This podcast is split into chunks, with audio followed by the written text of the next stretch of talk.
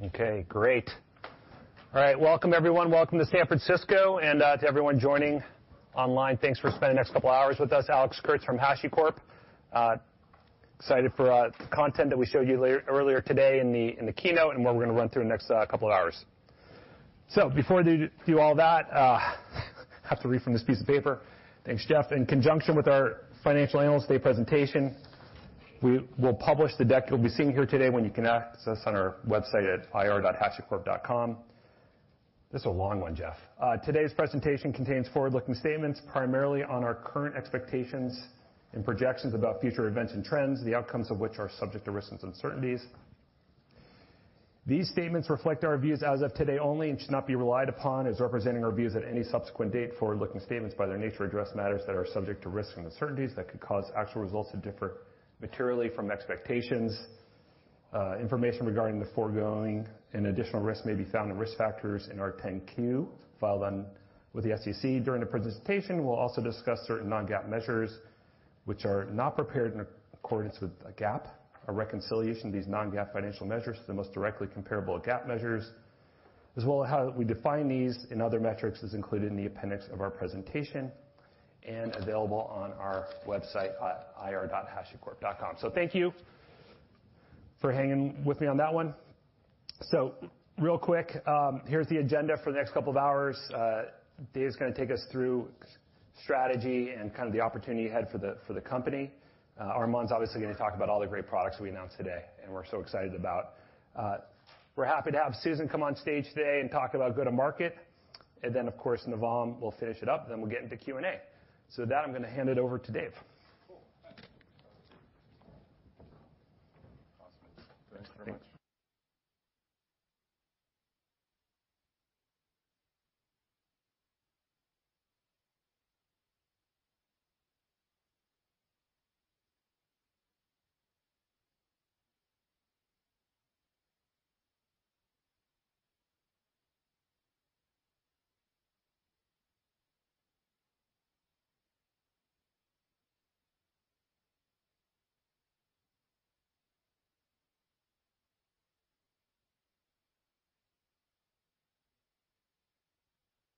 Of the day. I wanted to um, maybe just cover a couple of things. Just first and foremost, sort of what we're seeing in the market and where our priorities are, and then talk about our, you know, continued evolution of our value proposition and showcase that with some customers and use cases, and Armon will come and give a little bit more detail about that. And Then we'll come back and answer any questions people have at the end.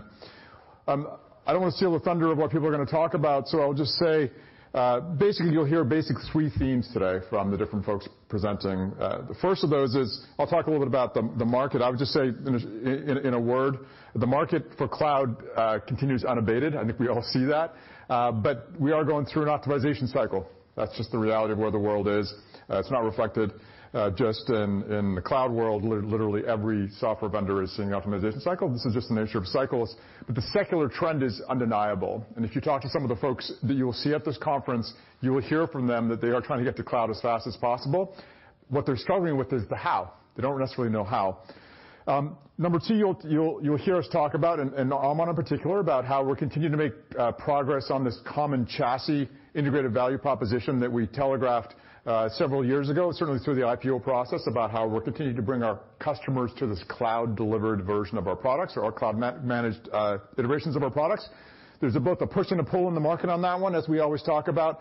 There's sort of the reality that people uh, require a higher degree of trust at the infrastructure layer to consume managed services, and that just means that market moves slower than, say, the database market. Flip side is big companies are going in this direction, and we have evidence of it every single day. Super, super bullish on that. And we're continuing to build a product out to make that happen. And then I think lastly, you'll hear Susan talk about how we're continuing to simplify our go-to-market approach. You know, we we we solve complicated problems for complicated enterprises. Uh and as we are engaging the sort of the early majority of the market, you know, we're we're having to simplify a little bit how we think about our go-to-market and how we talk about it to the to the market more generally. And Susan will talk about that. I've I've done a couple of presentations today to different audiences, and I think one of the key themes is this one you see on the slide, which is we get to see how people are adopting cloud. And we always say, like, when people come through Silicon Valley for their vendor tours, they go to Amazon, Azure, GCP, and more often than not, HashiCorp. So We're in that information flow of the same thing as the cloud providers are because people come to us and say, "I'm going cloud. How do I do this? Help me do this." And our tooling, by and large, is how they do this. And the mistake a lot of people make is just starting with the tooling, because the truth is, most organizations are going through a transformation in how they think about their org structure and how they think about the processes of adopting cloud, and that just means it's super early. Because if you just adopt the tooling, right, certainly there are new principles required around infrastructure as code and identity, et cetera. That's quite well understood. But you actually require a slight org structure transition. We've always talked about the notion of platform engineering functions. You will literally see that on the T-shirts here because that's who these people are. The people that are here, by and large, are platform engineering people. That is our customer base. They are the ones championing these shared services inside their organizations. Often, this is informal. Um, it's not the de facto platform team for the company, but anybody that's doing cloud successfully is organized this way. And lastly, the world is going through this process transformation from, like, this ticket-based model of how they run infrastructure to this more uh, automated way, which every organization is having to go through. So this is what's happening in every company in the world, every single one of them. You know, what percentage of people are organized this way? I don't know. You should ask them because it gives a proxy for how early we are in the market. I would say it's very very, very, very, very early. When we go and talk to these platform engineering functions, we sort of like to, you know, contextualize where we fit in the market relative to the other things they're considering. I've talked repeatedly about every time there's a platform transition, how there's a uh, sort of a software stack uh, uh, evolution as well. And that is happening across every category of the stack as the world is going cloud. I've been in this market for a long time, and this picture here is just the truth of how it works. There's the pre-production side on the left-hand side. That's basically the application lifecycle management problem, which is how do I build an application artifact in the new way?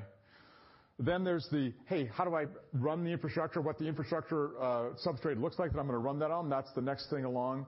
And then there's the security lifecycle of those infrastructure and the applications upon it. Then on the right-hand side, you have the monitoring market. This is just how the market fits together, not super, super complicated. We've shared various renditions of this view. Basically, this is a well-understood stack, and everybody in the world is going through a modernization cycle on it. On the left-hand side, you know, this is where GitHub, GitLab, et cetera, are participating. They're trying to uh, help people shift to a modern approach to application lifecycle management. I happened to work for Microsoft years ago. They kind of invented this category with Team Foundation Server back in the day. You know, it's a few billion-dollar market in spend category. Developer tooling. So how do I build the application artifact? How do I promote it? How do I uh, store the images associated with the application artifact? How do I make sure that it's tested, et cetera? That's a well-understood market. The entire world is redoing that market, and GitHub and GitLab are certainly uh, pursuing that. GitHub's much, much larger than GitLab, but certainly both are participating there. On the right-hand side, you saw this modernization happen with application monitoring first. Datadog, et cetera, right? That's where they play. And it turns out, actually, that market moved slightly earlier than the other ones because it was quite easy just to hook up the APM concepts to the new Uh, infrastructure substrates, and those markets were addressed relatively early. Where we participate is in the infrastructure lifecycle management and the security lifecycle management. The interesting thing to me is this is where the lion's share of the sort of the market spend exists. It's at the runtime layer of the stack. This is literally the runtime aspect of your application. So I may be building applications in GitHub or GitLab, but I run them through Vault and infrastructure provisions through Terraform, network with Consul. So this notion of infrastructure lifecycle management and security lifecycle management is the heart of what we do. We have many products that participate in that, but fundamentally, those are the two problems that we solve.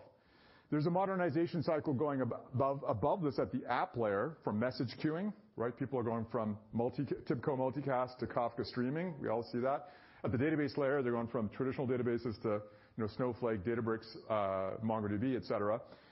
Those things exist above us, this is the heart of where we focus. And I think, you know, if you take away nothing else from this morning's keynotes, you see that this is the problem that we solve. How do the platform engineering functions of the world modernize this approach here because everything runs upon it? What you see us really focusing on, and this has been going on for quite a while, is this notion of a single common platform. We've traditionally made our products available as self-managed products. You guys all know that. because that's how the market wants to consume infrastructure. That's just how the market wants to consume it because it's deeply deeply serious to them. They run it on Amazon, they run it on Azure, they run it on GCP, but they wanna run it themselves.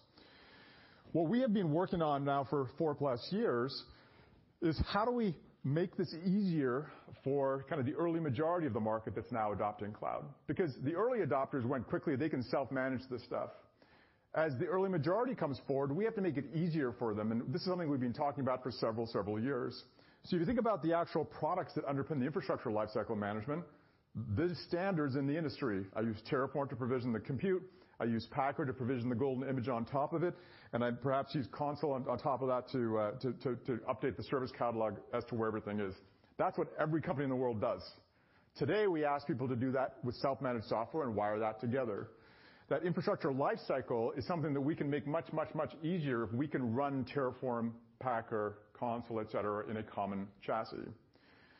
The same thing is true of the security lifecycle. The security lifecycle is about, obviously, machine-to-machine identity using Vault, but it's about people-to-machine identity using Boundary because that's the equivalent problem they have. And then it's about the service mesh construct of how I secure with uh, encrypted transactions or uh, encrypted network connections between those two elements using Consul. It's incredibly well understood. This is not complicated to the platform engineering functions of the world, but the doing of it is hard because these are all self-managed products. I would say, as I said earlier, there's historically been a lot of conservatism about consuming infrastructure as a managed service, but we have tremendous evidence of that changing, where some of the very, very largest companies in the world are starting to move some of their workloads to HCP and our managed offerings. I just met with a big insurance company a minute ago that just actually they presented in our leadership track, if you saw it. They moved from Terraform Enterprise to Terraform Cloud, uh, and it took them 30 days. Like 3,500 workspaces, they moved from Terraform Enterprise to Terraform Cloud. This is a highly regulated entity that is moving their infrastructure to the managed versions of our products. Why? Because it's just way easier for them. There's lots of evidence of that. And so we wanna be there as the market in general moves there. And so we've had a huge amount of energy focused on the HashiCorp Cloud Platform. We think if we can make these available as a single platform for everybody, it massively reduces the skills requirement for the people that are uh, tasked with uh, running and consuming it. It gives us the ability to actually provide much more complete solutions because we can actually, in product, nudge people to next product along, next use case along, without having the need for such heavy uh, sales engagement. And most interestingly, we've actually made available this product in our commercial segment, so HCP, through a consumption billing uh, model mechanism, right? And we see tremendous evidence that that is how people wanna consume our products. They wanna consume it as a single platform to automate the infrastructure cycle, the security life cycle, through a consumption billing mechanism, because these are platform teams that bill back to the consuming entities at the endpoints. So as I said, we've offered this single integrated platform to our commercial segment for some time because we're just waiting for the comfort level of the bigger companies in the world to start moving this direction, but it's coming. There's a really, really good example uh, of a customer. In fact, they're presenting uh, tomorrow, if you're interested. It's a company called Singapore Press Holdings that is in our commercial segment because I think it's just indicative of how this is happening. Singapore Press Holdings, obviously Singapore-based company. It's not a huge company. They engaged us about a year and a half and said, "Hey, we use Terraform, we use Vault. We wanna centralize that and run that as a shared service." What they did is they said, "Okay, I wanna consume that in a consumption billing model. So basically, just let me buy some credits, and I will apply them across that estate." They started actually on both axes. They started with Terraform for the uh, infrastructure life cycle, and they offered Vault for the security access life cycle uh, inside of their organization. Almost immediately, they expanded to next use case along, next product along. So the logical evolution to my point is we know exactly what this looks like. The next product along from Terraform is using HCP Packer to manage the image management life cycle. Every time you do a Terraform to deploy, I use Packer to orchestrate the depositing of the golden image of that infrastructure estate on top of it. That is just how it works. We see it hundreds and hundreds of times every month.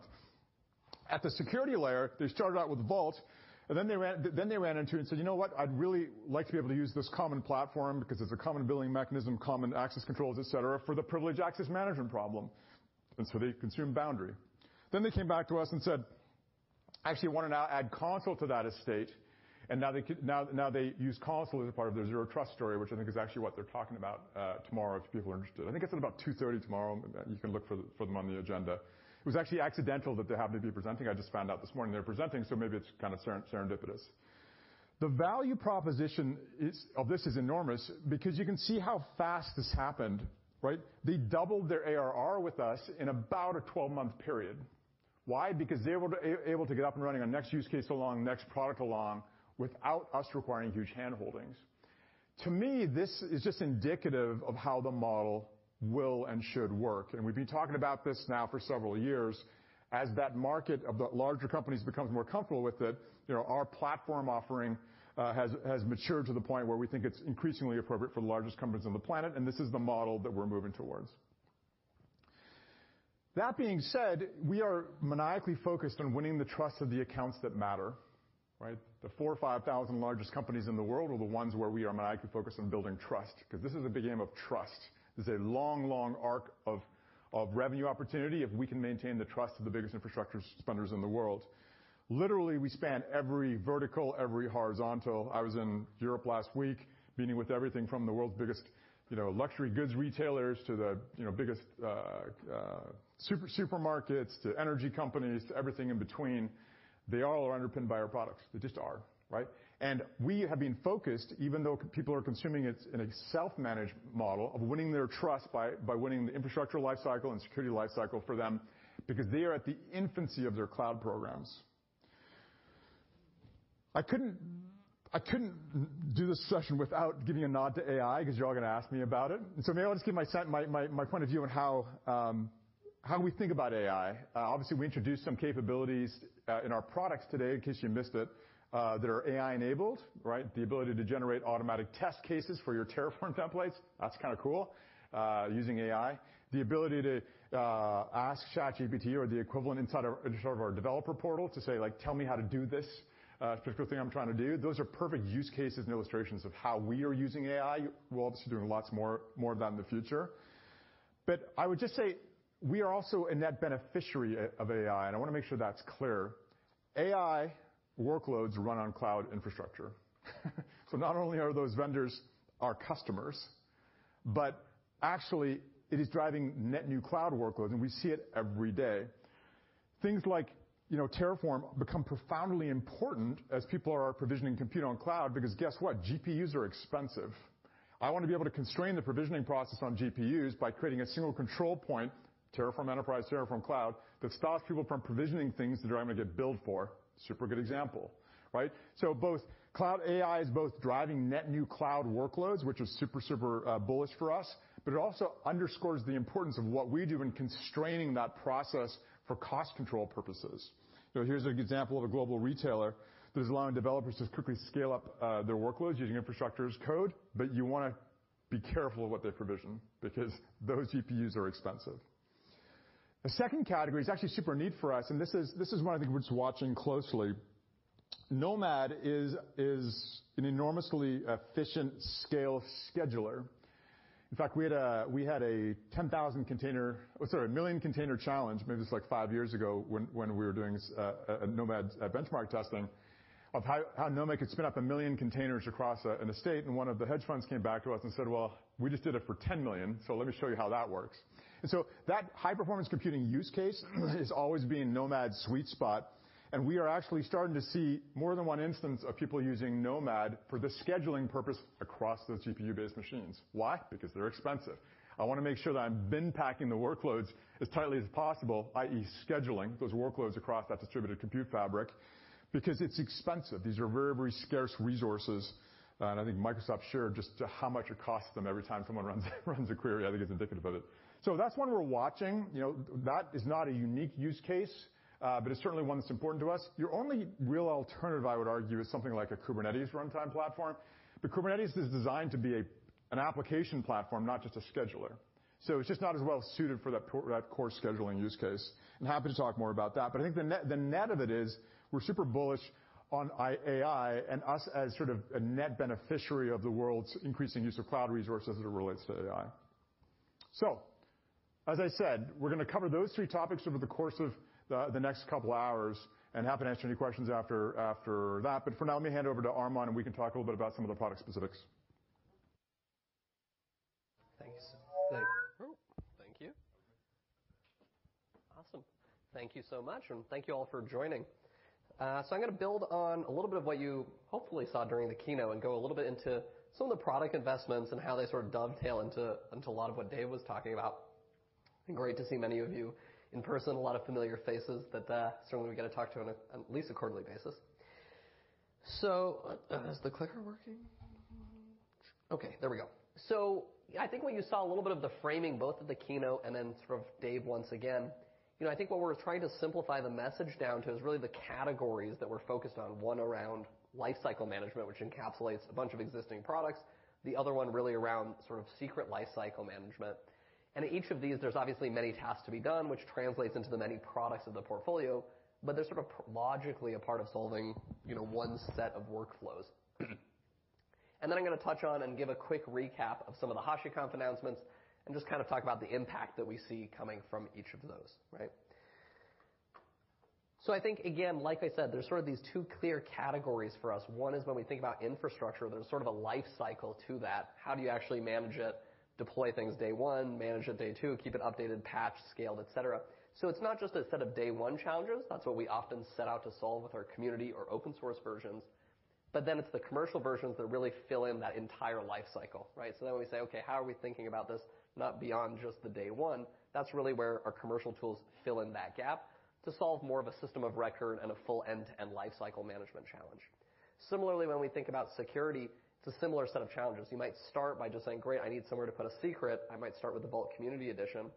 But when I think about that full life cycle and creating a consistent system of record across my whole estate, that's where our focus is really the commercial products. Now, with each of them, obviously, it's the multiple tasks to be done, so you kind of saw it teased out in some of the demos. You might start with Terraform on the provisioning, but then say, "Great, how do I expose a higher level developer interface?" That becomes Waypoint. How do I manage the underlying images that Terraform's consuming? That becomes Packer, right? How do I deploy applications at scale? That becomes Nomad. So each of these is part of a, sort of a logically interlinked portfolio, and that's where we see customers kind of go product to product, use case to use case. So taking a step back, I think for us, we think about what's that life cycle of a secret management, right? So on the side of creating a sort of end-to-end system of record, for when we think about the life cycle of secrets, you know, this is where you saw Radar come into sort of the announcements today, right? At the very top, the start point for a lot of customers is, great, how do I even inventory and discover what all the credentials are in my environment, right? Often, we've started with Vault, where we've provided the management solution for it to say, "Okay, here's a secret store. Here's a secret solution." The question for our customers becomes, "Great, what's the journey of actually onboarding into it? I have 10,000, 50,000 secrets in my environment. I don't even know what they are, where they are." So that's where Vault Radar solves that part of the puzzle. It becomes an opportunity to land in these accounts, help shine a light on, "Hey, where's all your secrets sprawled in this environment?"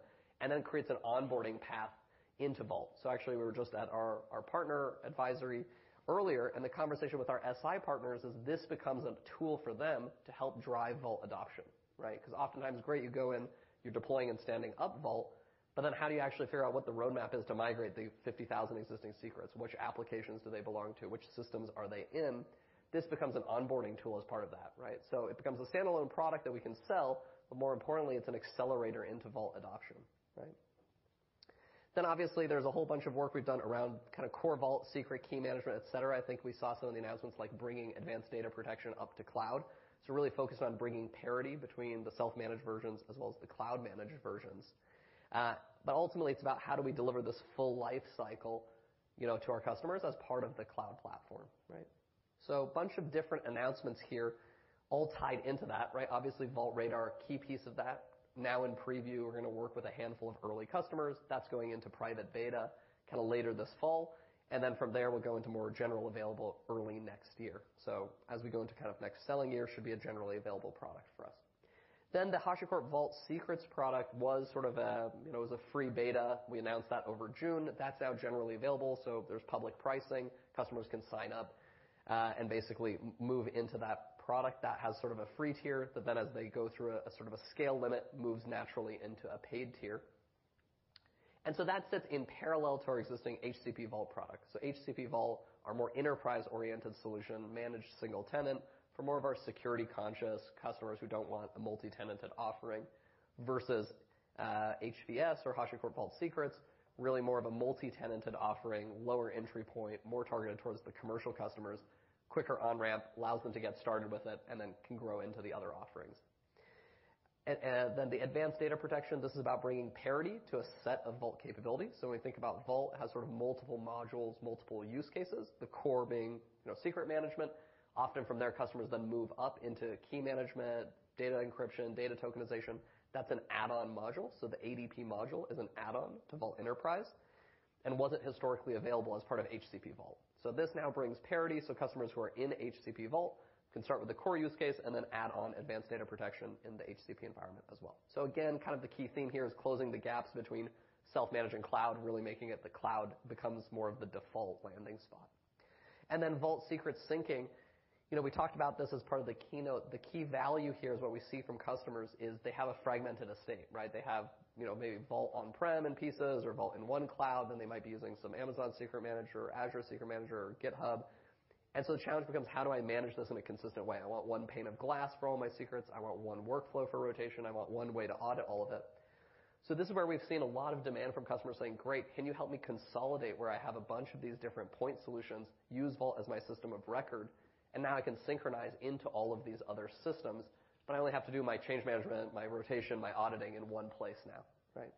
So super excited about this. This capability will be both in the self-managed Vault Enterprise as well as HCP-delivered version. So then when we talk about Consul, two big updates there. One is the sort of locality-aware routing. So there's a bunch of other features that are part of 117, but I think this one is super interesting to highlight. It is an enterprise-only capability as part of Consul Enterprise.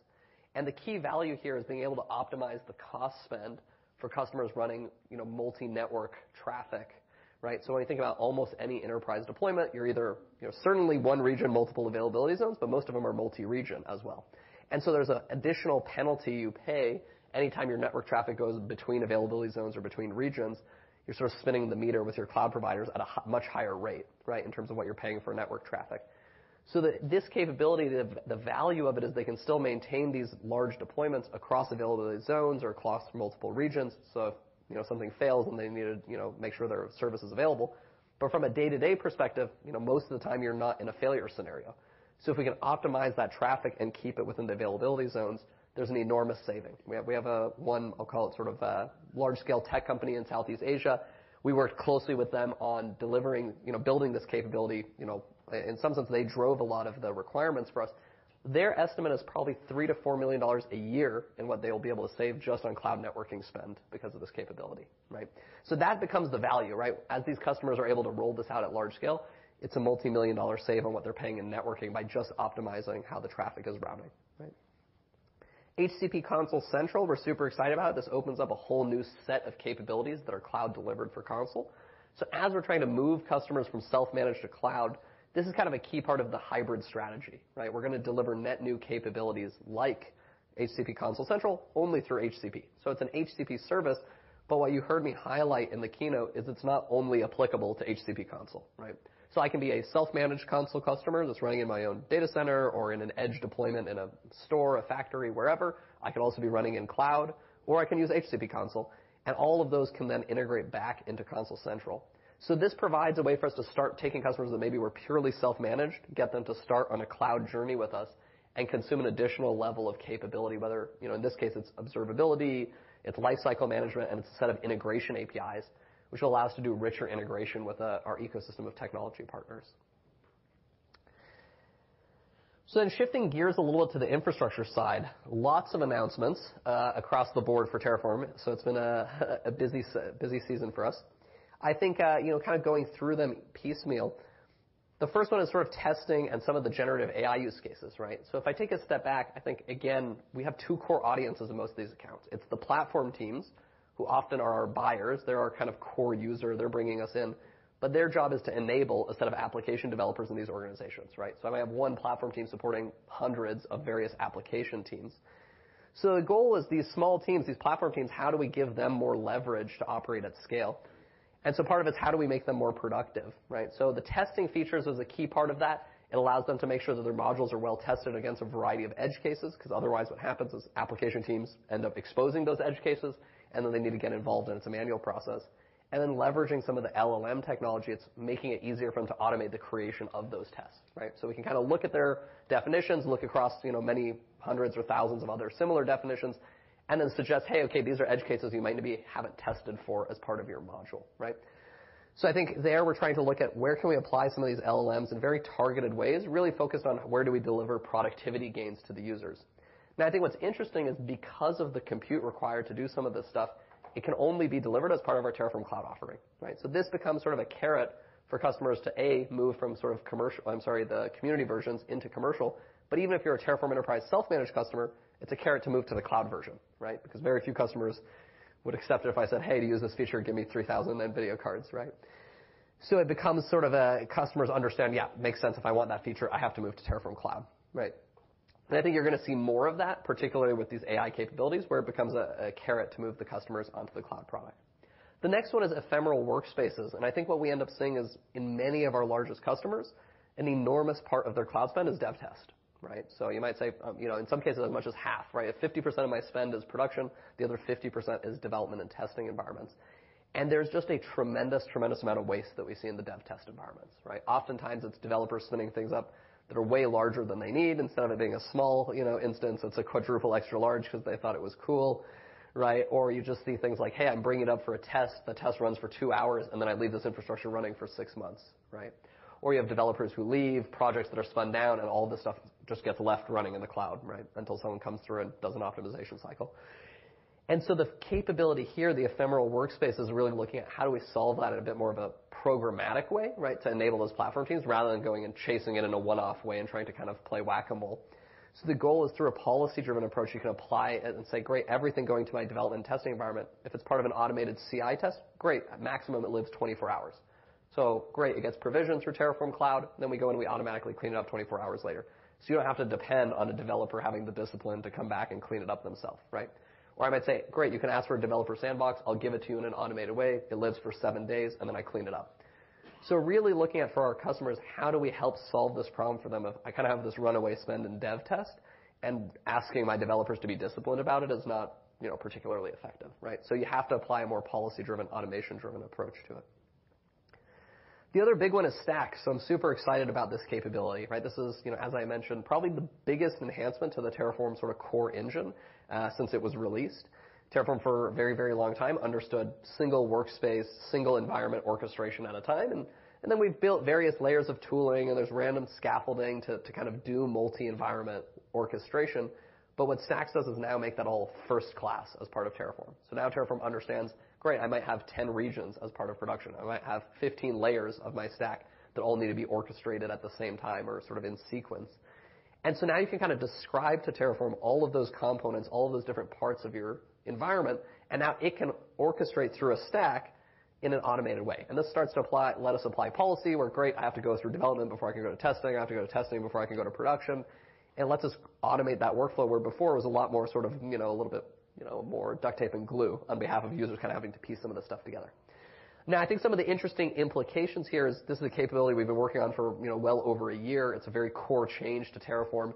You know, all of this is going to land in Terraform post the BSL license change. So this is capability that will only live in Terraform and not be part of sort of any variance of Terraform.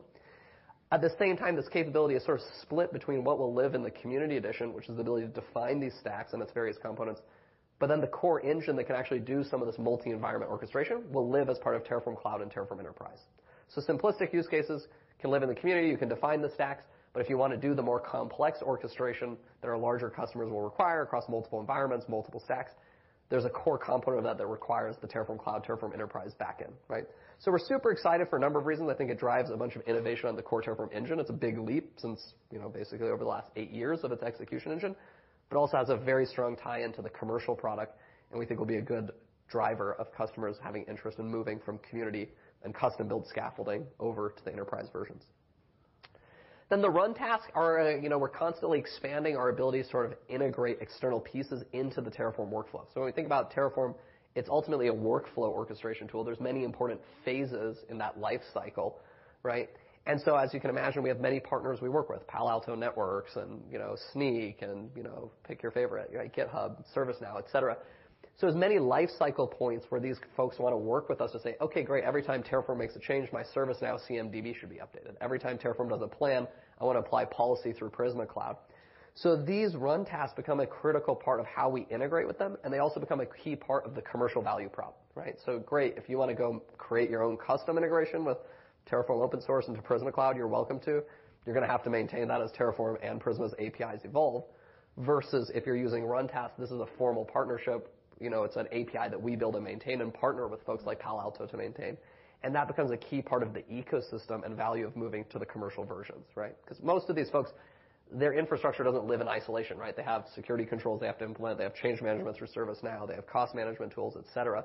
And this provides a first-class way for those integrations to be done.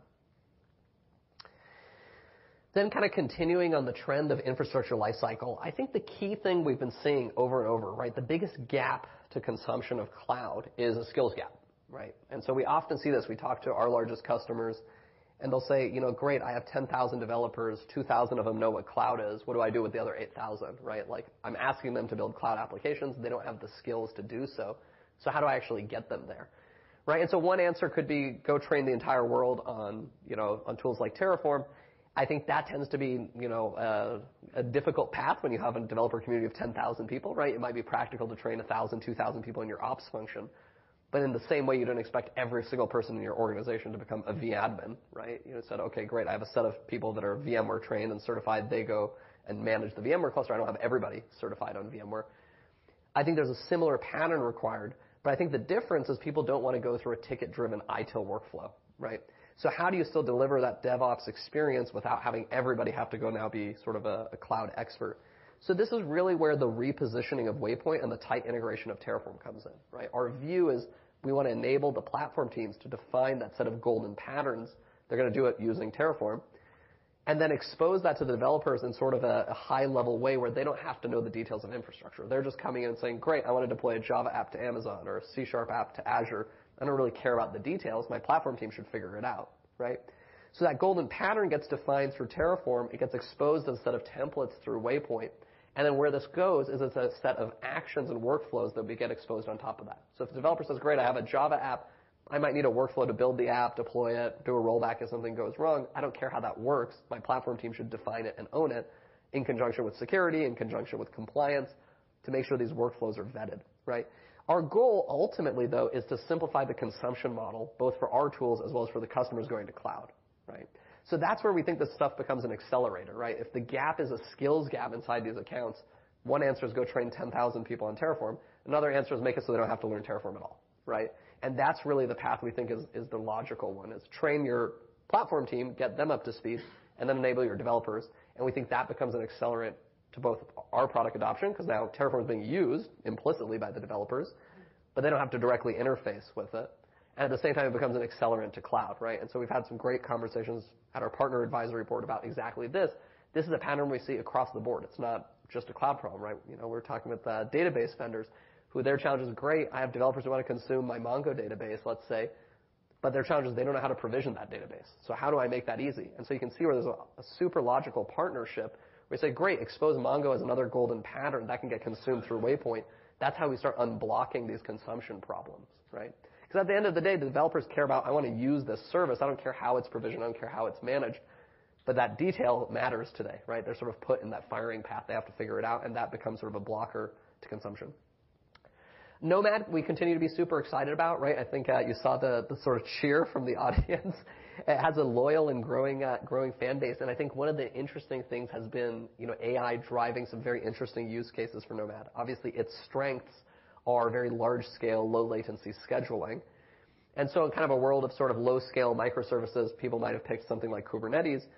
When you start talking about, "Hey, I have to have thousands of GPUs, and I care about, you know, how efficiently am I leveraging them," then speed of scheduling and scale of scheduling become very important. And so we've actually seen a number of interesting adoption use cases now around Nomad. Dave highlighted one of them, where that's exactly the driver of it. It's great. I can put Nomad on top of a fleet of several thousand machines and quickly go consume all of that. And so we're super excited about seeing sort of that pattern. I think in general, what we're seeing is management complexity of Kubernetes is leading people to explore uh, more and more Nomad use cases. Uh, and I think that, you know, we're gonna continue to see that, right? I think there was sort of a period of, you know, throw unlimited headcount at these application teams, and so you saw the sort of, you know, Cambrian explosion of tooling. You know, I think now as people are saying, "Okay, but what was the ROI? Are my developers actually more productive? You know, is running 500 Kubernetes clusters actually sensible in an enterprise?" Maybe the answer is no, right? So we're seeing people kinda hit that and say, "Okay, actually, I can run three Nomad clusters centrally as part of a platform team. That's just a shared service to my app teams who shouldn't know what Kubernetes even is." You know, and that's a much more efficient way of delivering this. And then similar HCP Packer, just like the Runtask story around Terraform, it's a similar life cycle there around many partners who wanna enforce, you know, security checks, compliance checks, you know, central registry, et cetera. So there's a whole life cycle around Packer, around image building, revocation, metadata management. And so we're adding a set of Runtasks there that allows us to have first-class partner integrations around Packer as well, and becomes another opportunity to move sort of open source Packer users into HCP Packer, where they can leverage these first-class integrations. You know, ultimately, I think taking a step back, you kinda saw this in the demo we sort of did at the end of the keynote. The goal is what we wanna deliver is sort of a single logical infrastructure cloud, right? Looking at, great, if I'm delivering a production-grade multi-cloud, you know, service as a platform organization, how do I do that in a way that's gonna be high leverage for me as a platform team, that's gonna be simple for me as a developer team, and secure, so my security and compliance groups are gonna sign off? Within that portfolio or views, there's multiple insertion points into these accounts, and there's multiple tasks to be done, but ultimately, it's a journey that you're taking a customer on. They might start by saying, "Great, I have to deploy and manage some infrastructure, so it's a Terraform problem." Or, "Hey, until I can secure my credentials for cloud, I'm not gonna open the, you know, the door," so it might be a Vault start point. But from there, our opportunity is to win a position of trust and take them on this journey across the products and really solve next problem rung, next problem along. And if we can deliver it as part of a common chassis through HCP, that's gonna simplify the overall motion, right? And so that's really where sort of our focus area is is really investing in some of those non-functionals, right? Building trust with enterprises through better disaster recovery, better SLAs, you know, a European region, PCI compliance, all those things you're gonna see come from us to really make that sort of an investment in the trust that these enterprise customers sort of expect from these cloud platforms. And from a product perspective, it's a closing of the gaps, so there's parity between self-managed and cloud, and then as you're seeing with Terraform Cloud, actually a superset of capability, right? You want the AI testing features, you gotta be on Terraform Cloud. And so over time, the products actually superset into cloud to drive that adoption there as well. And that kind of pulls it all together. I will, from here, hand it over to Susan St. Ledger, who's gonna share her view on worldwide field operations and go-to-market. Thanks so much.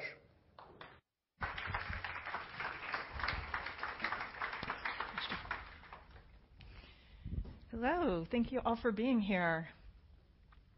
For those of you who I haven't met, I thought I'd spend a little bit of time giving you a little bit about my experience. I know there are some familiar faces in the room from my my past companies for sure. Um, then I'm gonna spend time on talking about increasing customer centricity and a faster path to success through rigor and simplicity. So, in terms of my background, rather than going through the entire history, I thought it would be most interesting to pull out the patterns that I think are most relevant to HashiCorp. Uh, first and foremost, um, all the companies I've been at have been at high-growth companies at scale, and I've seen many different inflection points, whether it was a $1 billion-$22 billion at Sun or $100 million-$8.5 billion at Salesforce, $670 million-$2.5 billion at Splunk, or $800 million-$1.8 billion at Okta. Um, I've seen many different inflection points, and I think there's a lot of experience there that I can draw on for HashiCorp. Um, the other thing about Splunk, of course, is we went through a massive cloud transformation. Um, Love it when Armon stands up and gives us his vision on the cloud, and of course, we've made tremendous progress, and I'm very, very excited about helping drive that transformation based upon my experience in the past. Salesforce, for me, uh, there are many different patterns I can draw on there, but the one that really jumps out at me is we focused on lifetime value versus short-term revenue. And the reason why I think there's such a good parallel here is because when I got to Salesforce in 2004, everybody was still telling me, "You're crazy. You're an enterprise sales leader. The enterprise is never going to the cloud." That was 2004. "It's never gonna happen. You're crazy. What are you thinking?" And so what we said was, you know, it was a very early market, and it was maturing. And so we needed to take that mindset of lifetime value. And Mark used to always lean on this uh, this one Bill Gates quote, which said, "You always overestimate what you can do in one year, and you underestimate what you can do in 10." That I completely agree with, and it was we had the proof points, right? When I got there, I think the ASP was somewhere around 67K, and eight years later, My strategic team did uh, multi-year deals for $80 million, $123 million, and it just kept going on from there. And so I really do see a parallel with the market and how the market is maturing here to become a market like that. Lastly, if I draw on the experience across all of the different companies that I've been at over the course of my time, there's always room to increase customer centricity. And I wanna talk a little bit about what that means to me and why I think that's gonna lead us to a faster path to customer success as well as HashiCorp success. So when I talk about customer centricity, I want us to really lean on what we know to be true, which are the secular trends that you heard Dave talk about. I mean, customers are going to cloud. Nobody is denying that. They want a singular program, and they want a singular platform. And so but when they're adopting the cloud, there is this new reality of this new operating model that we, of course, call the cloud operating model. And so what they need to do now is focusing on solving the problems that make the cloud operating model more efficient. And so our role now is we're past the early adopters, and we are now in the early majority. And in order to make those people successful, we need to increase our customer centricity by meeting them where they are. And what that means is we need to be far more prescriptive. Our go-to-market to date has been deeply uh, trenched in technical value, right? Product technical value. And while all of that value is still true, it's too complicated for this next part of the market. And so we've learned what our customers are trying to buy, right? And They wanna buy that integrated platform that Armon was just talking about, and they wanna focus on solving two of the major challenges that come along with the cloud operating model. The first one being provisioning and management. That's obviously introduced by the cloud operating model. So day one, the build-out of infrastructure, and then day two, operations management and drift detection. And then they need to solve the new security and access challenges because firewalls no longer exist. So how do they think about the world in terms of identity-based trust? What does that look like in the new estate? And so we're going to market with these solutions of infrastructure lifecycle management and security lifecycle management on an enterprise-ready platform. So when we talk about enterprise-ready, um, it's all the things you would expect from an enterprise cloud platform. It's automation and optimization, so the management capabilities, if you will. It's visibility and policies for what we call little C compliance. It's reliability and scale for our largest customers, and integrations and APIs because we know that we are at the center of the shared services of all of our customers. And so that's incredibly important for us to have the deep integrations with the technical partners that Armon just talked about, as well as prolific APIs. Then, of course, we need to deliver the governance, risk, and compliance you expect of any enterprise cloud. So the simplification is one platform, two conversations, and we really do believe that's going to drive go-to-market efficiency. But what does go-to-market efficiency mean to me?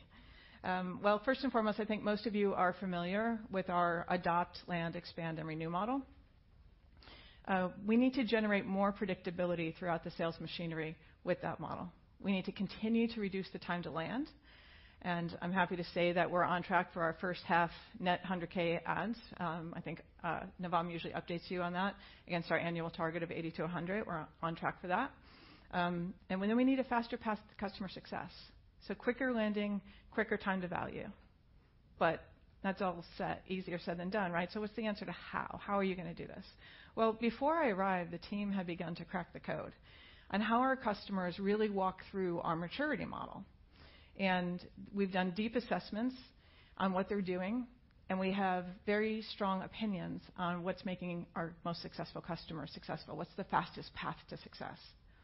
So for instance, the walk from Vault through to Boundary and Consul, so Vault being secrets management and Boundary and Consul taking you all the way to Zero Trust.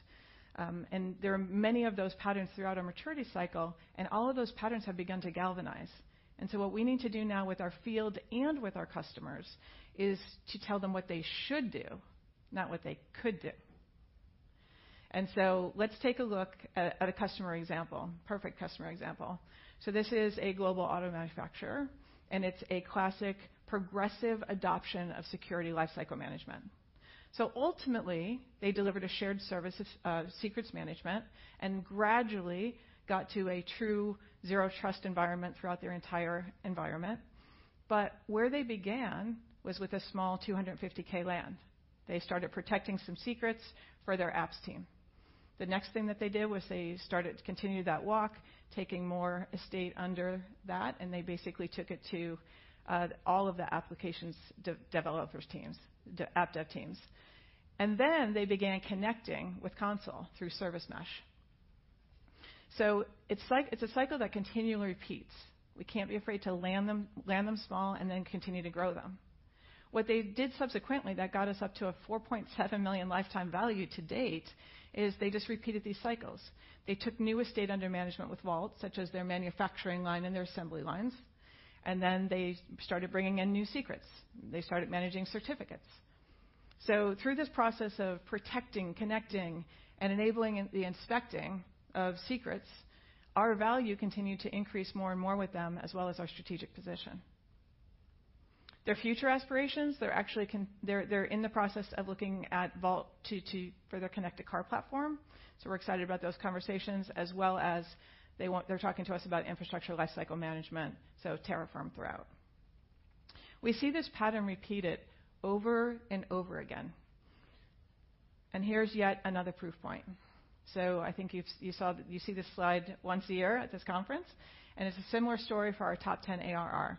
This has been steady expansion over the course of the last year, and we see this, the lifetime value just continue to go up, and it continues to drive our position and our confidence in the fact that lifetime value is the right focus here, and it is about helping them through this maturity curve. Aside from the ARR growing up, the other thing that should jump out on the slide is that the multi-product mix is going up as well. So last year at this time, on these top 10 ARR customers, we had three out of 10 that had three products, that were using three of our products, and this year it's seven out of the 10. Once again, just a great proof point of the fact that our customers continue to mature and the lifetime value is there. And that's what we believe uh, is going to be the long-term benefit for this company. With that, I'll turn it over to Navam.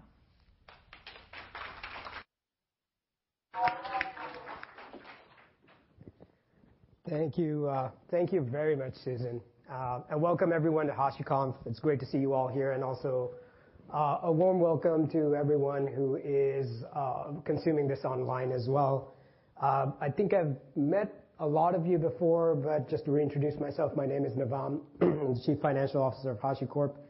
Uh, we covered a lot today. Uh, Dave and Armon talked a lot about the work that our R&D team is doing in delivering our integrated platform and the acceleration we expect uh, with this integrated platform. You just heard Susan here talk about some of the work she's doing with our GTM simplification and the strategies she's running with GTM simplification. So uh on the finance side, I'm just gonna touch on four quick slides, and then we'll get to what everyone here is excited about and I'm excited about, which is the Q&A session, where we get to answer a lot of the questions that you have. And I know all of you, or a lot of you, and I know you all have a lot of questions, so I'm looking forward to that. Um so from a finance perspective, we are firmly focused, or we firmly remain focused on the fundamentals, right? So I want to take you back to this slide. This is a very familiar slide to you. If you attended HashiConf last year, the Analyst Day last year, you saw, uh, you know, this slide. We when we talked to you during the analyst sorry, the IPO, you saw this slide. The the fundamentals we are focused on are, first and foremost, a 100K customer set, right? And we are continuing to execute against our plan to grow this 100K customer set at the target rate of 80-100 a year. I'm pleased to report we're on track for that. Last year, we landed at um, close to 800 customers.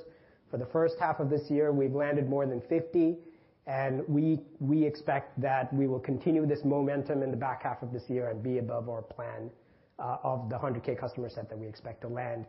And back to what Susan was saying, right? Like, this this group of customers are the bedrock of our revenue. Not only does it represent the vast majority of our current revenue, every one of these 100K customers have exceptionally large long-term value for us, and we expect that the future revenue that we have will be made up with a lot of these 100K customer uh, growth as well. So very glad to see the performance here on the 100K customer set and continuously, you know, getting penetration in the G2K and the G4K, and seeing that $1 million customer set increase as well. So that's fundamental number one that we're focused on. Fundamental number two that we're focused on is on our margins around cost leverage, right? And there are two aspects to this. There's our gross margins and our operating margins. So on the gross margin side, we obviously have this tremendous advantage, and that is that we are a very high gross margin company, and that's that's an advantage off the gate. So our priority is to defend this or maintain these high gross margins. Our self-managed products have high margins to begin with.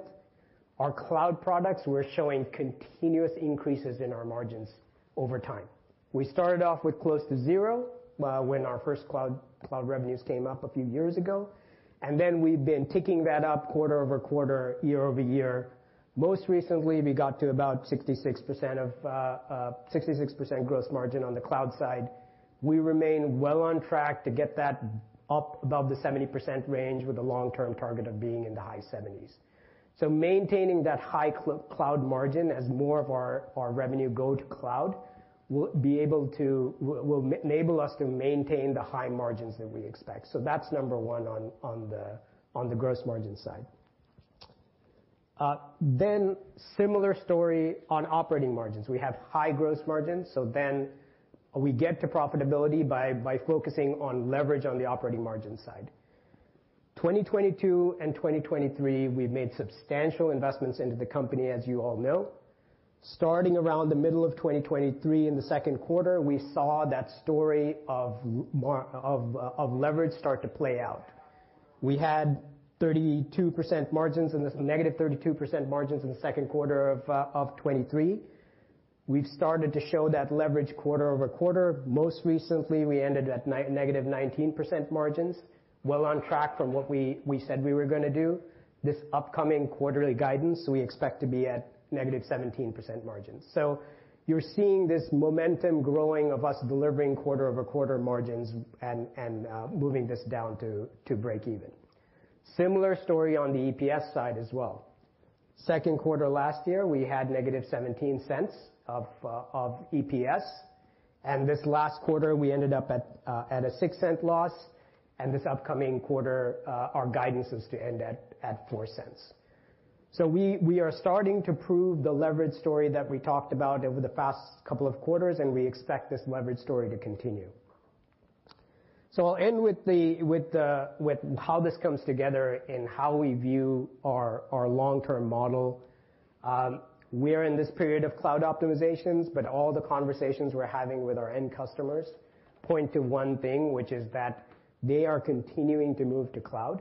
Uh, they're continuing to uh, to prioritize app modernization, and we expect our long-term targets to remain the same as what we talked about last year. The goal is for the integrated platform and the GTM simplification to continue to drive momentum with the 100K customers, enabling us to get to our goal of $2 billion+ in top-line revenue over the long term.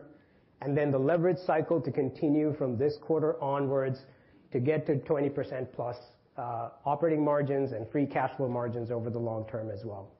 We talked about the medium-term outlook here, and in 2025, our expectation, again, to reaffirm, is to get to break even by the back half of 2025. and Given what I talked about in the previous slides about the margin leverage that we're showing, we are we are confident we will be able to get to that that break-even target in 2025. Free cash flow will be ahead of operating income break even, and uh, and non-GAAP EPS will be ahead of free cash flow. So our expectation, again, is to is to get to break even in 2025. Uh, with that, let me end and get to Q&A. We continue to remain very excited about the potential of this company. Uh and we also believe that we're still in the very, very early stages of what we could become, and uh, very excited about executing on the next several quarters, getting to that break-even point and the long-term uh, target. So with that, let me pause, and we're gonna take a quick break. Okay, we can get back to Q&A. Thanks very much. So we're running a few minutes ahead of schedule. I think what we're gonna do is, um, because we're so efficient here, uh, 2:45 Pacific Coast time, so I'll give you guys, like, a 15-minute bio break and get some coffee, right? And then, uh, we'll do Q&A. Sound good?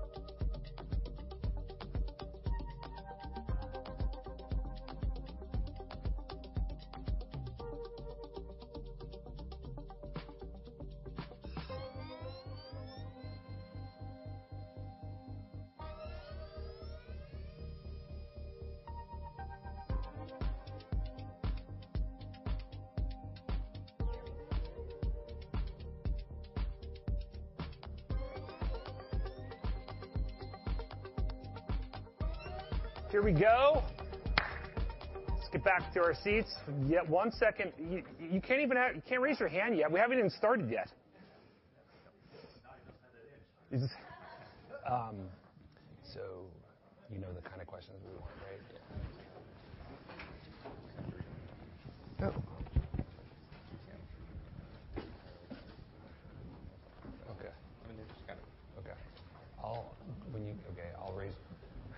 All right. Okay. Cool. Okay. My voice All right. sounds Is this on? You gotta get Okay. on the fantastic. Got my Diet Coke, not my Diet Pepsi. Um,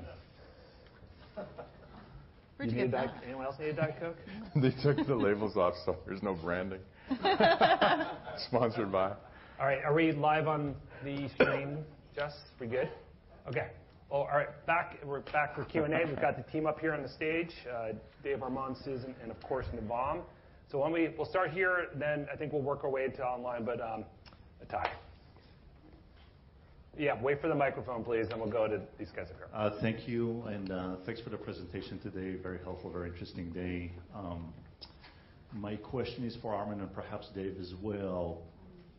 When I talk to users on the floor, it's very common to hear many of them using still the open source version and feeling very good about what they're doing without needing necessarily to open up the wallet and pay for this stuff. So my question is, with the announcements today, and perhaps in the way that we need to think about the announcements of the near future or in the future in general, in what way what you're introducing here now and going forward, A, separates the newest licensing version from the forked one uh, that you uh, did a couple of months back, number one.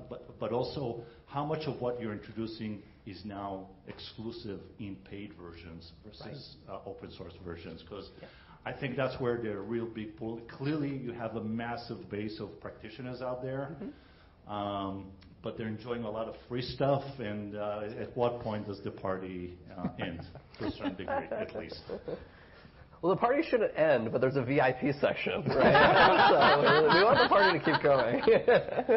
um, you know, I think what you saw, hopefully, was the theme. If I look across the portfolio, is as we're adding more innovation, it's sort of a split of some of the stuff is going enterprise only, some of it is actually going cloud only, and some of it it's like there will be a free tier but then it's sort of there's an automatic conversion, right? So good examples across the board, right? If I think about Vault, for example, the secret sync capability we announced, it's available in free tier in cloud, and it's only available in our enterprise self-managed. So if you want secret syncing, for example, there is no open source version of it. You either have to go to cloud and you get your first 25 secrets for free, and then beyond that as part of it, but the secret sync is included as part of those paid tiers, or you're on Vault Enterprise and are self-managed. So that becomes kind of a perfect example of, as we think about that approach with things like Vault, the direction we're going. If I use Terraform as an example, Stacks is a perfect example of this. So the core of being able to define a stack and have those sort of the layouts in multiple environments, great, you can use Terraform Community to define it. But if you want to do the orchestration and say, hey, I want to do a multi-region deployment, a multi-component deployment, you need to be using Terraform Cloud or Terraform Enterprise as the backend to power that, right? So that's kind of the direction of, of all these things and where it's going, is it's not sort of the party's not ending, but how do we give those paths on to say, okay, great, you want to taste it? Hey, there's a free tier in cloud, you can do it that way. Or if you want to stay self-managed, fine. But that's an enterprise-only capability in the self-managed world, right? And so that's how we're creating the right pathways where people can use the capability and feel it, right? Because I think that's where the practitioners really become a powerful bottom-up motion, is that they can sign up for a free tier, try it on, be like, hey, I tried the secret sync thing to GitHub looks great, I want to use it in my enterprise. Okay, great. Either move to you know, full-blown cloud version or upgrade to Vault Enterprise, and now you can get that same capability. So that's kind of the direction, and you can see even with Consul, that HCP Consul Central we announced, that isn't only a cloud capability. There's a basic set of features that are there for a limited scale that's part of the free tier. If you want to unlock the full set of capability, you can use HCP Consul Central with a open source Consul. You can self-manage it. But those set of capabilities are only available if you're paying for HCP Consul Central, right, beyond a certain scale point. So that's kind of the direction where cloud will be a free tier, and then enterprise versions, often you'll only maybe get a taster of it, and then you have to move and self-manage to the enterprise version of it. So that's kind of the logic of where we're going with this stuff. And then with other pieces of it, we've shifted entirely to only HCP. So with Waypoint, for example, it used to be both an open source version, as well as a self-managed version, as well as an HCP version as part of this reset into this vision of the internal developer platform, it's only delivered as an HCP service. So it's only uh, There's a free tier again. Tier. that then you graduate out into, right? So you can come and say, "Hey, great, I do a free first few applications. I get a sense of this thing. I wanna apply it at scale. Now I'm in a paid tier." Right? So that's kind of the core philosophy of where this stuff's going. That was just to reinforce, this is a community practitioner conference predominantly. So that's what you'll see. But yeah. Okay. Mark? Oh, thank you. Mark Murphy with JPMorgan. Um, wondering if you might have any uh, comment on the macro demand environment. Navam, you had given us uh, kind of the thumbs up on the, you know, how you're trending on the 100K um, customer adds. I think in the back of all of our minds, you know, there's a little bit of a debate raging right now on whether the hyperscalers themselves are kinda getting a little closer to the end of this elevated optimization, uh, you know, wave. Um, you know, there are some hopes that AWS growth is gonna stabilize, you know, around 12% and then pick up. And you know, that so that's a usage model. You're more of an entitlement model. Right. If, you know, do you have any inklings on, um, you know, what the possibility of that might be? And then if we begin to see that in those models, should we be thinking, you know, that um, there will sort of be a delay, and it'll waterfall its way over, into your entitlement-based model? So could we be sort of watching for what's gonna happen in the very immediate, you know, near term here and thinking um, that this might, you know, foreshadow what is just a, you know, a couple quarters down the road for HashiCorp? You want me to start or? Yeah. No, I can just make the point. That logic feels reasonable to me as a proxy for software spend in general, not HashiCorp specifically, right? I think that, you know, the hyperscaler spend is so large that it's probably a good proxy for what's happening in IT. You know, they've gone through a consumption cycle, uh, optimization cycle. You know, those of us on entitlement models, yeah, it takes a few more quarters for that to work its way through. It's not a reasonable thesis, I would argue, but um, that's how I think about it. I don't think I have a different idea than you. It seems like not an unreasonable thesis that it might maybe a few quarters later you would see it across the software landscape. Yeah. I think you hit the key point, which is the entitlement model versus the uh, usage model. The advantage of the usage model and the disadvantage of the usage model is any trough in software spending is immediately apparent, and then any uptick on that is immediately apparent as well. And that is certainly not the case for us, which is we deal in more annual cycles of annual budgets being consumed and IT spending on an annual basis as they think about entitlements, right? So that's how software is consumed on our side. You know, we're reading the same surveys that you are, and all the early surveys seem to say that there's a stabilization of sort of the downtick and the optimization. So we're hopeful that the next, you know, the next cycle ends up being a more positive cycle. So we would expect that to kind of work its way into demand, and then we'll see the uptick in bookings and then RPO and revenue in that order. Uh so yeah, we're optimistic. I'd say that we're we're waiting. We're gonna execute the next two quarters and and take a good look at how Q1's trending, and we can give you an update there as well. Okay. Let's go to Kash, then we'll go to Mike in the back. Kash. Thank you, Alex. Kash Rangan from Goldman Sachs. I actually have a question for the newest executive on the team, Susan. Good to see you after a long time. You too, Kash. Um, I can't think of many uh, executives like you that have been at an application software company, security, infrastructure. Uh, what is your plan to uh, if there is a need to retool the sales organization or approach a different sales methodology? Clearly, you've been there, done it. This company could be a multiple of its Uh, size. Uh, what are the patterns that you've seen from other companies that you could apply, or what is so unique to Hashi that uh, you could work on and make it truly the company deserves to be in a few years from now? Sure. Thanks for that, Kash. Um, so, as I said, it's really about the simplification. And you know, I'd love to take credit for the model, but like I said, the team has started working on this before I got here, so our CMO, Mark, and his marketing team. Um, I started looking at this with them a couple months ago in terms of the maturity models that we have, as well as on the uh, on the technical field organization side, the HashiCorp Validated Designs. And I think really it just comes down to this prescriptive approach. And if I had to tie it back to, um, you know, the patterns, uh, Salesforce, as you know, we got to the point where we had so many products, even in the, you know, relatively quickly. And it was really interesting because you went from people who know how to sell Sales Cloud, because of course they used it every day, and then they try to sell things they had no idea. You know, so whether it be the platform, which was more technical or Service Cloud. So I would say that the repeatability in selling um, is absolutely the key to it. And the way, aside from these, you know, these very prescriptive maturity models that we have now that we see our customers nodding their heads on, "Yes, that makes sense to us." So lining up around that, Um, but lining up not just from a how we sell, but that's how our services offerings are gonna be uh, sold as well to align with each of those phases. And then that's also the IP we're giving to our partner organization, so the SIs, so that they can help that. So it's all about that repeatability in my mind. Um, and you know, it'll take some time to flow through for sure, uh, but I feel good about the level of kind of testing that's been done with it uh, before I arrived. So I'm very anxious to get it rolled out en masse. Go to Mike, then we'll go to uh, Jason afterwards. So go to this side next, Jess. Hey, guys, everybody. Thanks very much. Really a pleasure to be here. Armon, for you, maybe we could talk through the licensing question and why the decision at this point to move to um, BSL from MPL. Obviously, you've had the reaction, if you will, from the industry with um, Uh, the, you know, culinarily named OpenTofu, and um, but but You know, some Linux Foundation is in there, and some fairly reputable people are involved in that. So, so why does that why does that make sense at this point, and and why are you not concerned about what it might be doing to your ecosystem? Sure. Yeah, it's a great question. I think, you know, almost helpful to take a step back and understand sort of the motivation, and, and then we can talk about where we think this is all gonna go. So if I sort of frame it, you know, I think what we saw emerge over the last. Actually, you know, taking even a further step back, we've used MPL, as you said, for 10+ years, right? So, you know, the MPL, if you're not sort of deeply familiar with it, is effectively totally unencumbered. You can do whatever you want with MPL, right?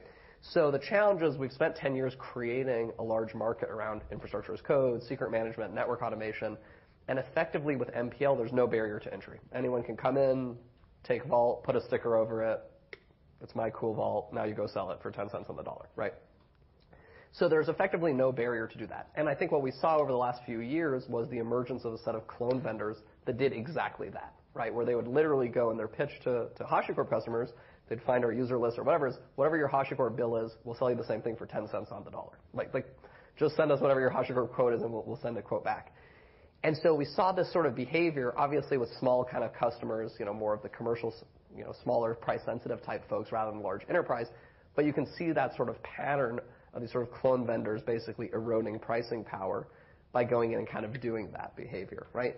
So you sort of look at it and say, okay, well, fundamentally, as a company, you only have a few options, right? Option one is you say, we ignore that, and we sort of allow them to continue and sort of be ankle biters in our community, and over time, could erode our pricing power.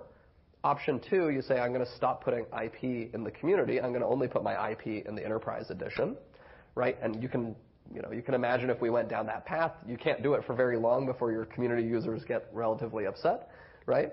And then option three is you say, okay, well, I'm gonna go from a totally unencumbered license to a slightly encumbered license that says, you can't do that, right? And so that felt like the most logical path to us when we looked at our peers like, you know, Mongo and Confluent and everybody else, who effectively, they've all put a slight level of commercial control on their license that says, "Okay, you can't take, you know, Mongo and sell it against me," right? You can't take, you know, you know, in our case, Vault and sell it against me, or Terraform and sell it against me. But effectively, you can do everything else, right? So if you're using it for internal purposes in an organization, great, it's unencumbered, you can do that. If you wanna use Terraform as part of your SaaS service to build a Vault competitor, great, you can do that. What you can't use is Vault to build a Vault competitor, right? You can't use Terraform to build a Terraform competitor. So it's actually a relatively narrow restriction. I think the universal feedback from our customers has been, they've shrugged it off because they're like, "Great, you know, no real impact." I think same with most of our user community, you know, no real impact to what they're actually doing with it. And so it was very targeted to basically these, you know, kind of clone vendors to say, "Hey, that's not a behavior we want to enable. It's not really in the spirit of sort of open source." And over time, it would force us into not putting this IP and innovating in the open, right? Which is what we want to continue to do. That drives sort of a bottom-up adoption motion for us, right? So that was sort of the decision-making on it. I think in terms of the impact, we knew uh, that there would be a fork because you have a set of impacted vendors that we just put, you know, frankly, we closed the door on their business model, right? Their business model was, HashiCorp does all of my R&D, HashiCorp does all of my marketing. They throw a conference every year and educate everybody about infrastructure as code, and then we come and we, you know, put flyers at the front door, right? And so we said, "Okay, that business model is over," right? And so they really only have two options. One is close the door on their own business, Or option two is sort of create a fork and create a whole bunch of noise about it, right? And so sort of inevitably, that was the option they took. Uh, we didn't think it would be so culinarily inspired. Uh, but, you know, the reason I don't honestly lose a lot of sleep over it is, you know, if you go through the list of people involved with it, a, it's, you know, four, five, six vendors that are all direct competitors. They're ones impacted by this, right? None of them, you know, as much as their messaging is, "Hey, we altruistically care about the open source community," you know, it doesn't appear to be true. They all have a very self-serving interest in this.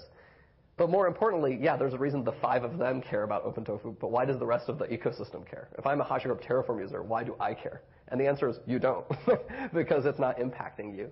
And all of the innovation that you're now seeing, things like Stacks is a great example, that's only gonna go to the BSL version of HashiCorp Terraform. And in fact, we already have, you know, patent pending on it, right? So that's a capability that's never gonna come to Tofu. So if you're a HashiCorp Terraform user, you're gonna look at that and say, "Great, you know, license doesn't impact me. I can continue to use the stuff. HashiCorp's continuing to innovate on it. Unless I care to go to one of these five vendors that frankly are all Series A, B companies that won't be here in 12 months, you know, why are you gonna bother?" Right? So I don't wanna be overly flippant about it, but I'm not losing a lot of sleep. Okay. Why don't we get the mic over to Jason? And Jesse, if we could add 10 minutes to the clock, that'd be great. And then, uh, we'll go to Sanjit, then Brad afterwards. Great. Thanks, Alex. Uh, good to see everybody. Jason Ader with William Blair.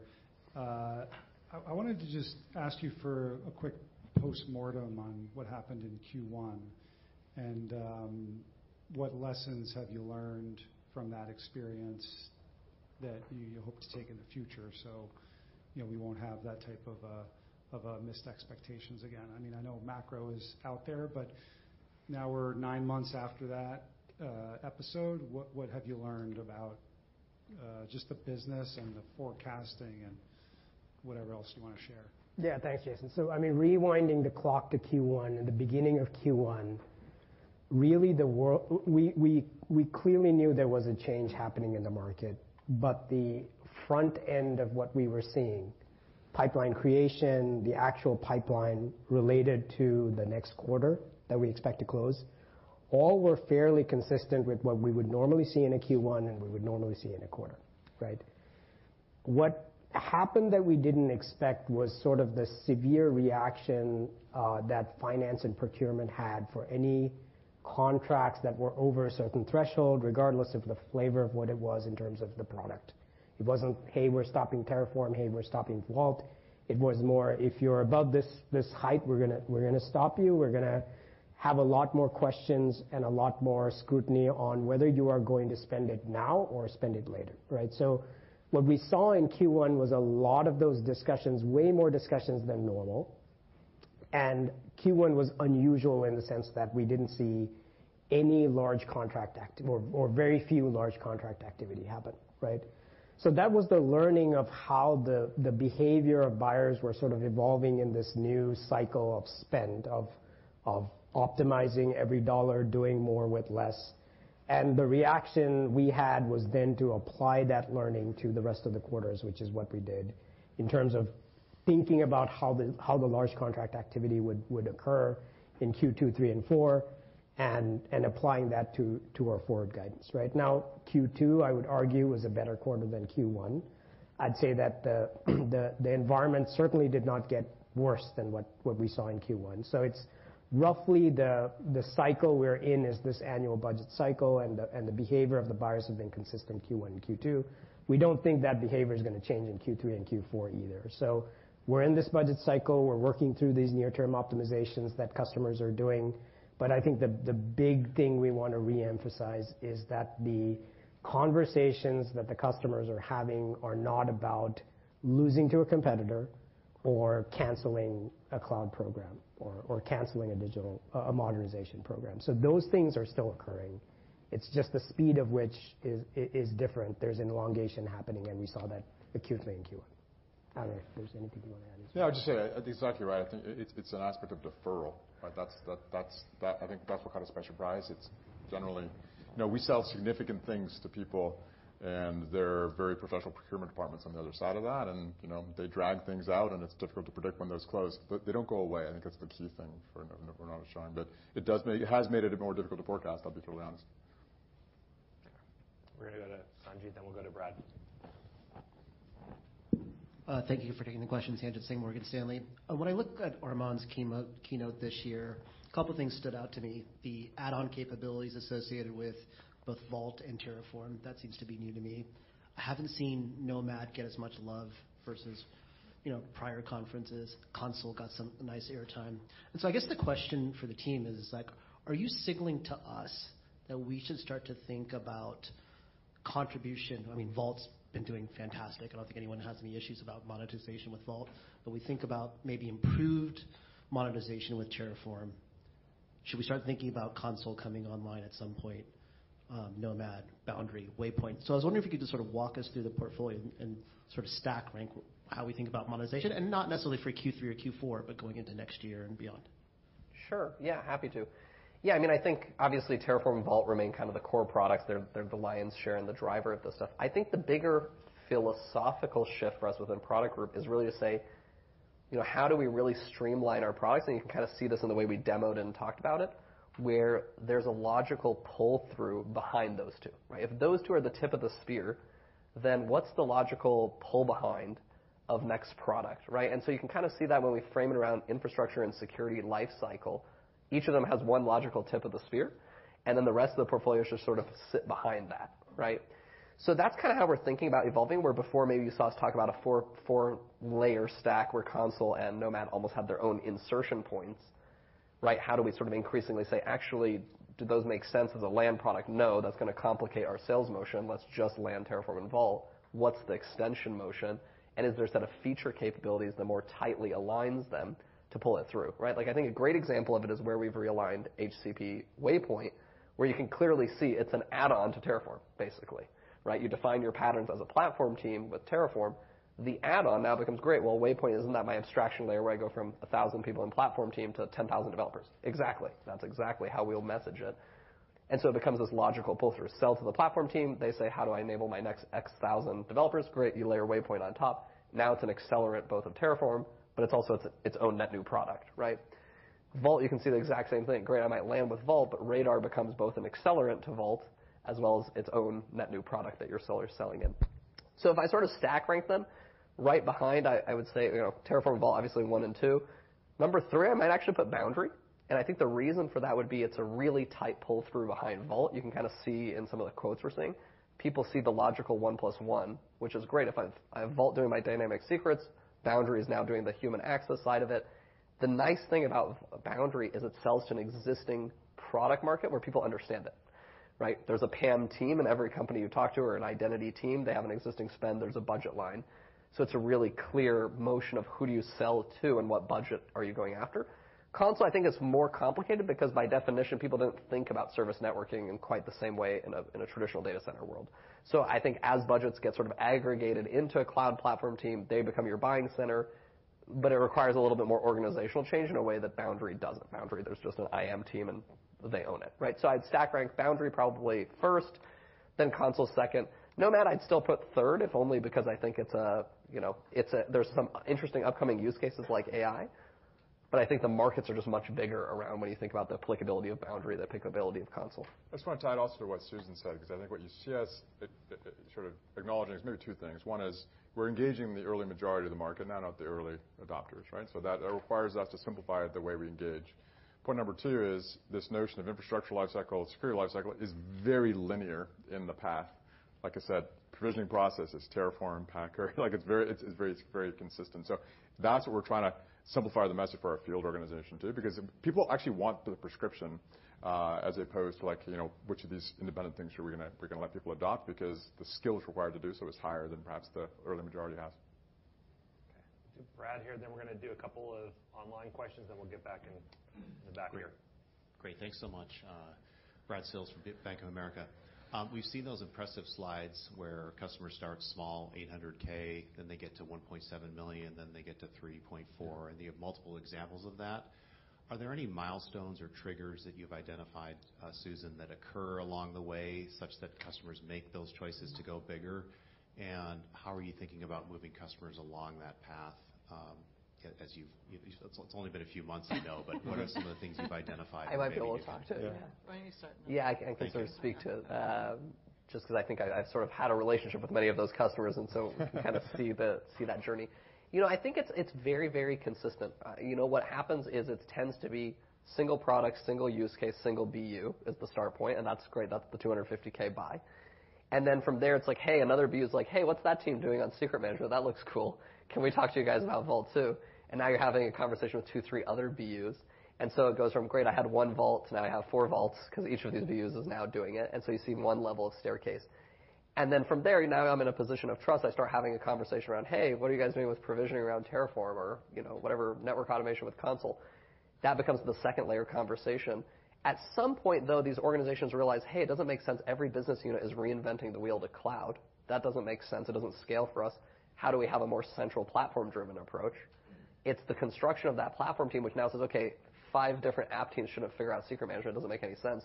I'm gonna pull it in and define a standard." So we might have sold to two or three of them, but once it gets pulled in, now they're saying, "Okay, well, I'm buying at scale. I'm buying for the whole group rather than each BU at a time." That becomes that step up, where now it's a platform level, and you're a strategic trusted vendor. It's saying, "You guys are my secret management strategy. You guys are my provisioning strategy," right? In the automotive example, "You guys are my networking strategy." So that becomes that kind of a shift. Uh, and that's why I think to Susan's point, like, that that land expand becomes super critical 'cause, like, you just had to land in the one BU to start having the conversation, but you know that every BU is solving the same problem, right? And so if you can win the trust and they're like, "Great, we know you got through our security and compliance and legal review. Vault's the easy path. Great, I'm just gonna pick Vault too," because business units two, three, and four don't wanna have to fight that battle with a different product, right? They're like, "Great, if Vault already is approved and blessed, just go do it." You know what I mean?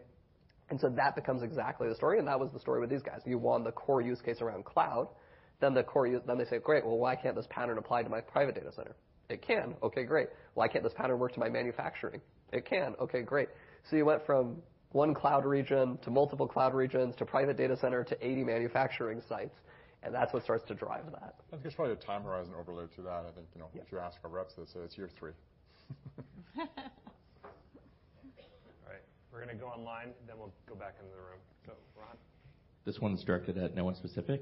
Um, with the recent breach headlines at companies like MGM, Caesars, Clorox, we're hearing more positive commentary on demand for privileged account management and Zero Trust. How do you see that playing through to Vault and Boundary? Are you seeing these events driving incremental demand?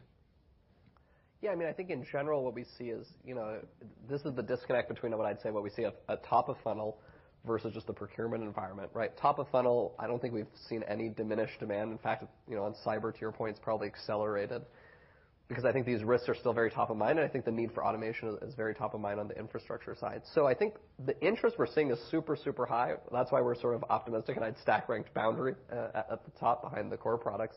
I think there's a ton of opportunity there. Um and so I do think the demand is certainly there. I think the challenge is everyone's operating with either, you know, flat or down budgets for the year, right? So that's what's sort of driving, you know, the deal cycle is different. You know, the bottom of the funnel is different from the top of funnel. Top of funnel, I think, yeah, demand signals are all strong. Okay. Miller, did you have a question? Yeah, we'll get over here, and then who has a question over here? We'll go to Derrick, then James. All right. Uh, thanks. Miller Jump, Truist Securities. Um, you know, some of the features that you announced today were kind of around optimization tools. You had the locality tool. You also had the ephemeral workloads. I guess, you know, as you think about those investments, I'm just curious, are you seeing optimization? Like, is this indicating that you're kind of seeing it as a new normal? Or, you know, is it still like a periodic phase that companies will work through? I guess, how are you looking at that? No, I mean, the way I think about it is every cloud program fundamentally goes through three phases, right? Phase one for every group is how do I enable my developers to consume cloud, right? So my first challenge, if I'm sort of a platform team, is enablement.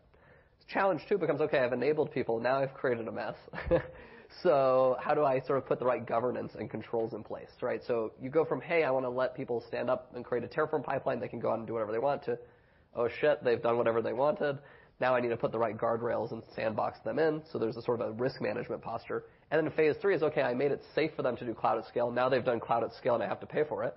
So now there's a cost optimization part of it, right? And I, I don't think I think about. It's not like an acute thing, but it's an ongoing forever thing, right? Like, you know, if I'm, you know, have a six-figure, seven-figure, eight-figure, nine-figure cloud spend, right, I'm gonna always be thinking about it. I think that's what you see in large mature organizations. Usually have one or two FinOps people dedicated to sort of infrastructure optimization. So when we think about what's the commercial value prop, we think about it across those buckets. It's like, what's a set of capabilities that's enabling people to do things at faster scale? So things like what we announced with HCP Waypoint falls in the enablement bucket, right? I'm enabling developers to consume faster. Some of the things we announced, you know, around run tasks and the policy sits in that risk management category. Great. How do I actually manage my risk around images, deployments, stacks? There's a risk management set of concerns, and that's part of the commercial value prop. And the third bucket is how do I optimize cost at scale? And so there's a set of value prop there around traffic routing optimization, ephemeral workspaces, things like that. So those three buckets are kind of where we invest from an R&D perspective. I don't think about it as like specific to this year or this optimization cycle. Those are just the vectors among, you know, which are our commercial value prop sits. Thank you. Derrick. Thanks. Uh, Derrick Wood at TD Cowen. Susan, um, at your past companies, channel has been uh, pretty important. I'm just curious, uh, what, you know, the status of the channel engagement is today and what new initiatives you could drive. You mentioned that, um, you know, you're trying to kinda push to customers, not that you could do this, that you should do this. And I'm just wondering how the partner channel could kinda help you with that message. Yeah. So um a couple of things. So when I think about I think about the entire ecosystem collectively. And um, on the partner channel, um, certainly we want to use them to extend our reach, and we do have engagement with the partner channel. Now, that said, when we think about the simplification we're doing for our own employees, think about the fact that that's even 10 times harder when they're not your employees, right? So there's a lot that we're gonna need to do there. Um, My number one focus is on getting a very very deep bench on the SI side. So whether it be boutique SIs, global SIs, but boutique generally go first. That's what happens, right? And then the global SIs buy them. That's generally the pattern. They don't need to be they don't need to be early in. They just need to be able to buy them eventually. Um, and so from that perspective, we focused a lot on that in the partner section today because all of this uh, IP that we're creating internally to be prescriptive, we wanna share very openly with the SI partners and have them, you know, build their practices around it. So that's a big part of the focus. Okay. We're gonna do Jim, then Pat, then we'll go back online. Uh, thanks, Alex. Uh, thanks, everyone. Jim Fish with Piper. Armon, maybe for you, can you go through the differences on stacks for what creates that complexity to cause you to then consider that commercial version specifically as you alluded to earlier? And then Susan, just building off of actually Derrick's question right there, uh, you mentioned moving towards, you know, what customers should do. How do you actually change that mentality of your team uh, underneath to to think about it that way as opposed to that evangelical sale of what they could do? And are you thinking about any, like, new packaging uh, for the next year to encourage that kind of cross-platform adoption? Sure. I'll tackle the first part and then let Susan tackle the second, third, and fourth part. Um, I think on the first part, sort of like what's the delineation, I think was uh, was sort of the question of how do we think about maybe Stacks community versus commercial component, if I think if I parse that. Uh, so the way I think about it is the challenge we see within sort of the more complex deployments is there's typically a level of feedback required and policy enforcement required. So a great example of this is most enterprises would say, "You can't deploy to my production environment until you've deployed to staging. You can't deploy to staging until you've been to my test environment." So there's a logical progression. You're forcing developers to say, "Go to test first, make sure it works, go to staging, validate it, then you can go to production." And then in most production environments, you sort of gate it and do a phased rollout. So you might say, "Okay, you can go to my Canada region first, then you go to Europe, then you go to North America." So there's a sequencing. So a lot of what the commercial product will do is enable you to basically enforce those controls and manage that sequencing to say, "Okay, great. Deploy the stack. Okay, now I wanna enforce that it's going through that logical sequence, and I'm putting the right gates and policy."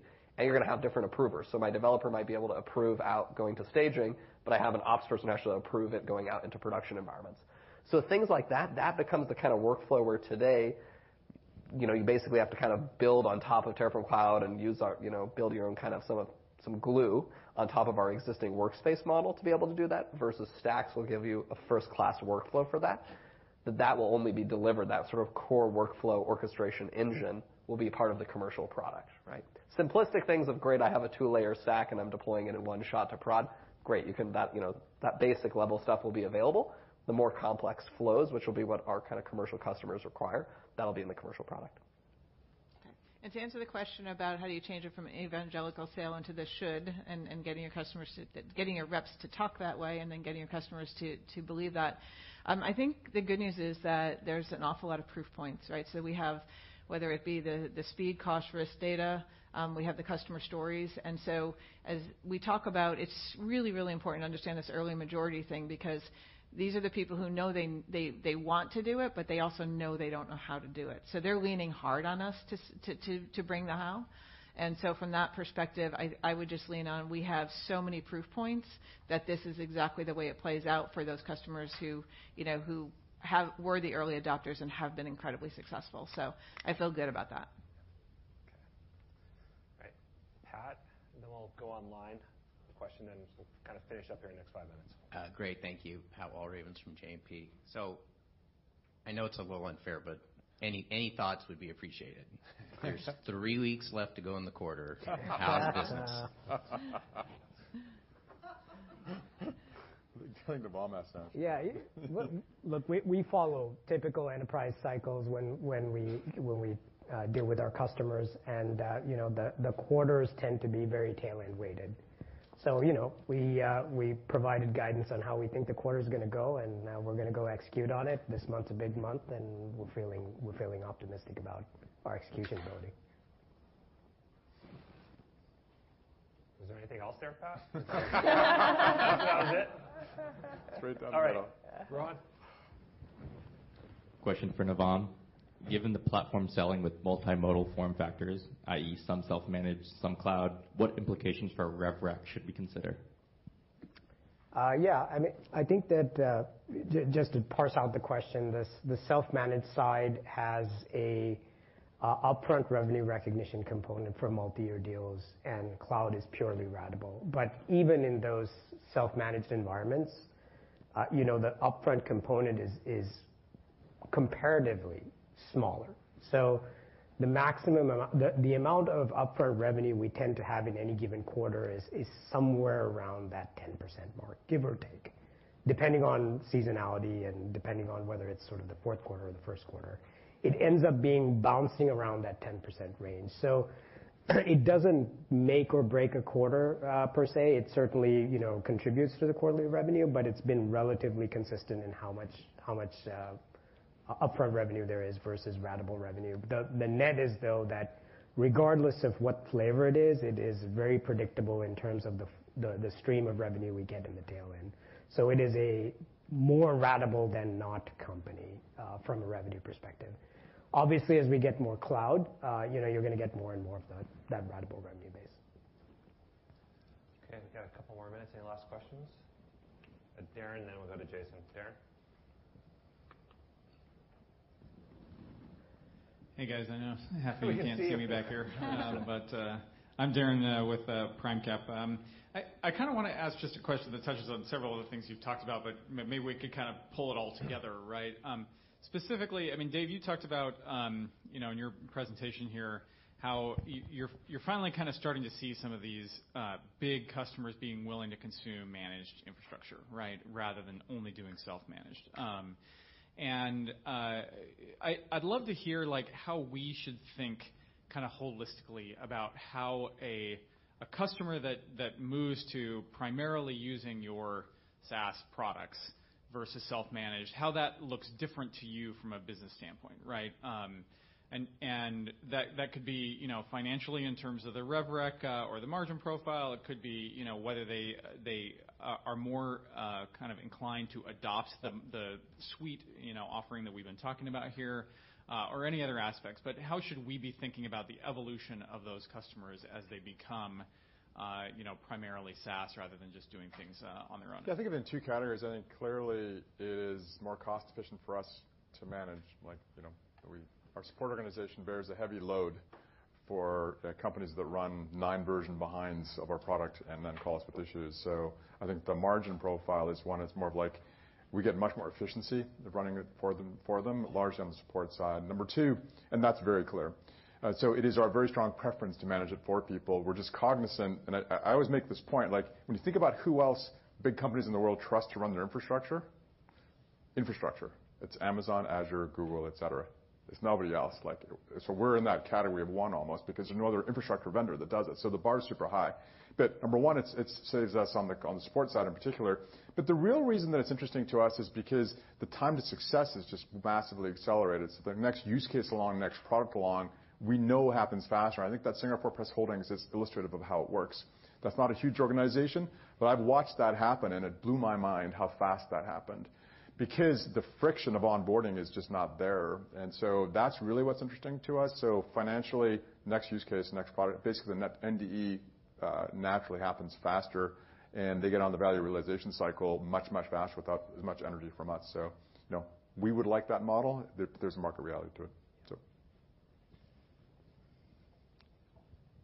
Yeah, I just wanted to follow up on the conversations on monetization. And uh clearly, there's a difference between Terraform and Vault in terms of monetization. I thought maybe it would be helpful to the hmm. audience to just explain why Vault seems to monetize better. And then secondly, uh, I think it was a year ago, year and a half ago, you know, there was this killer feature, drift detection.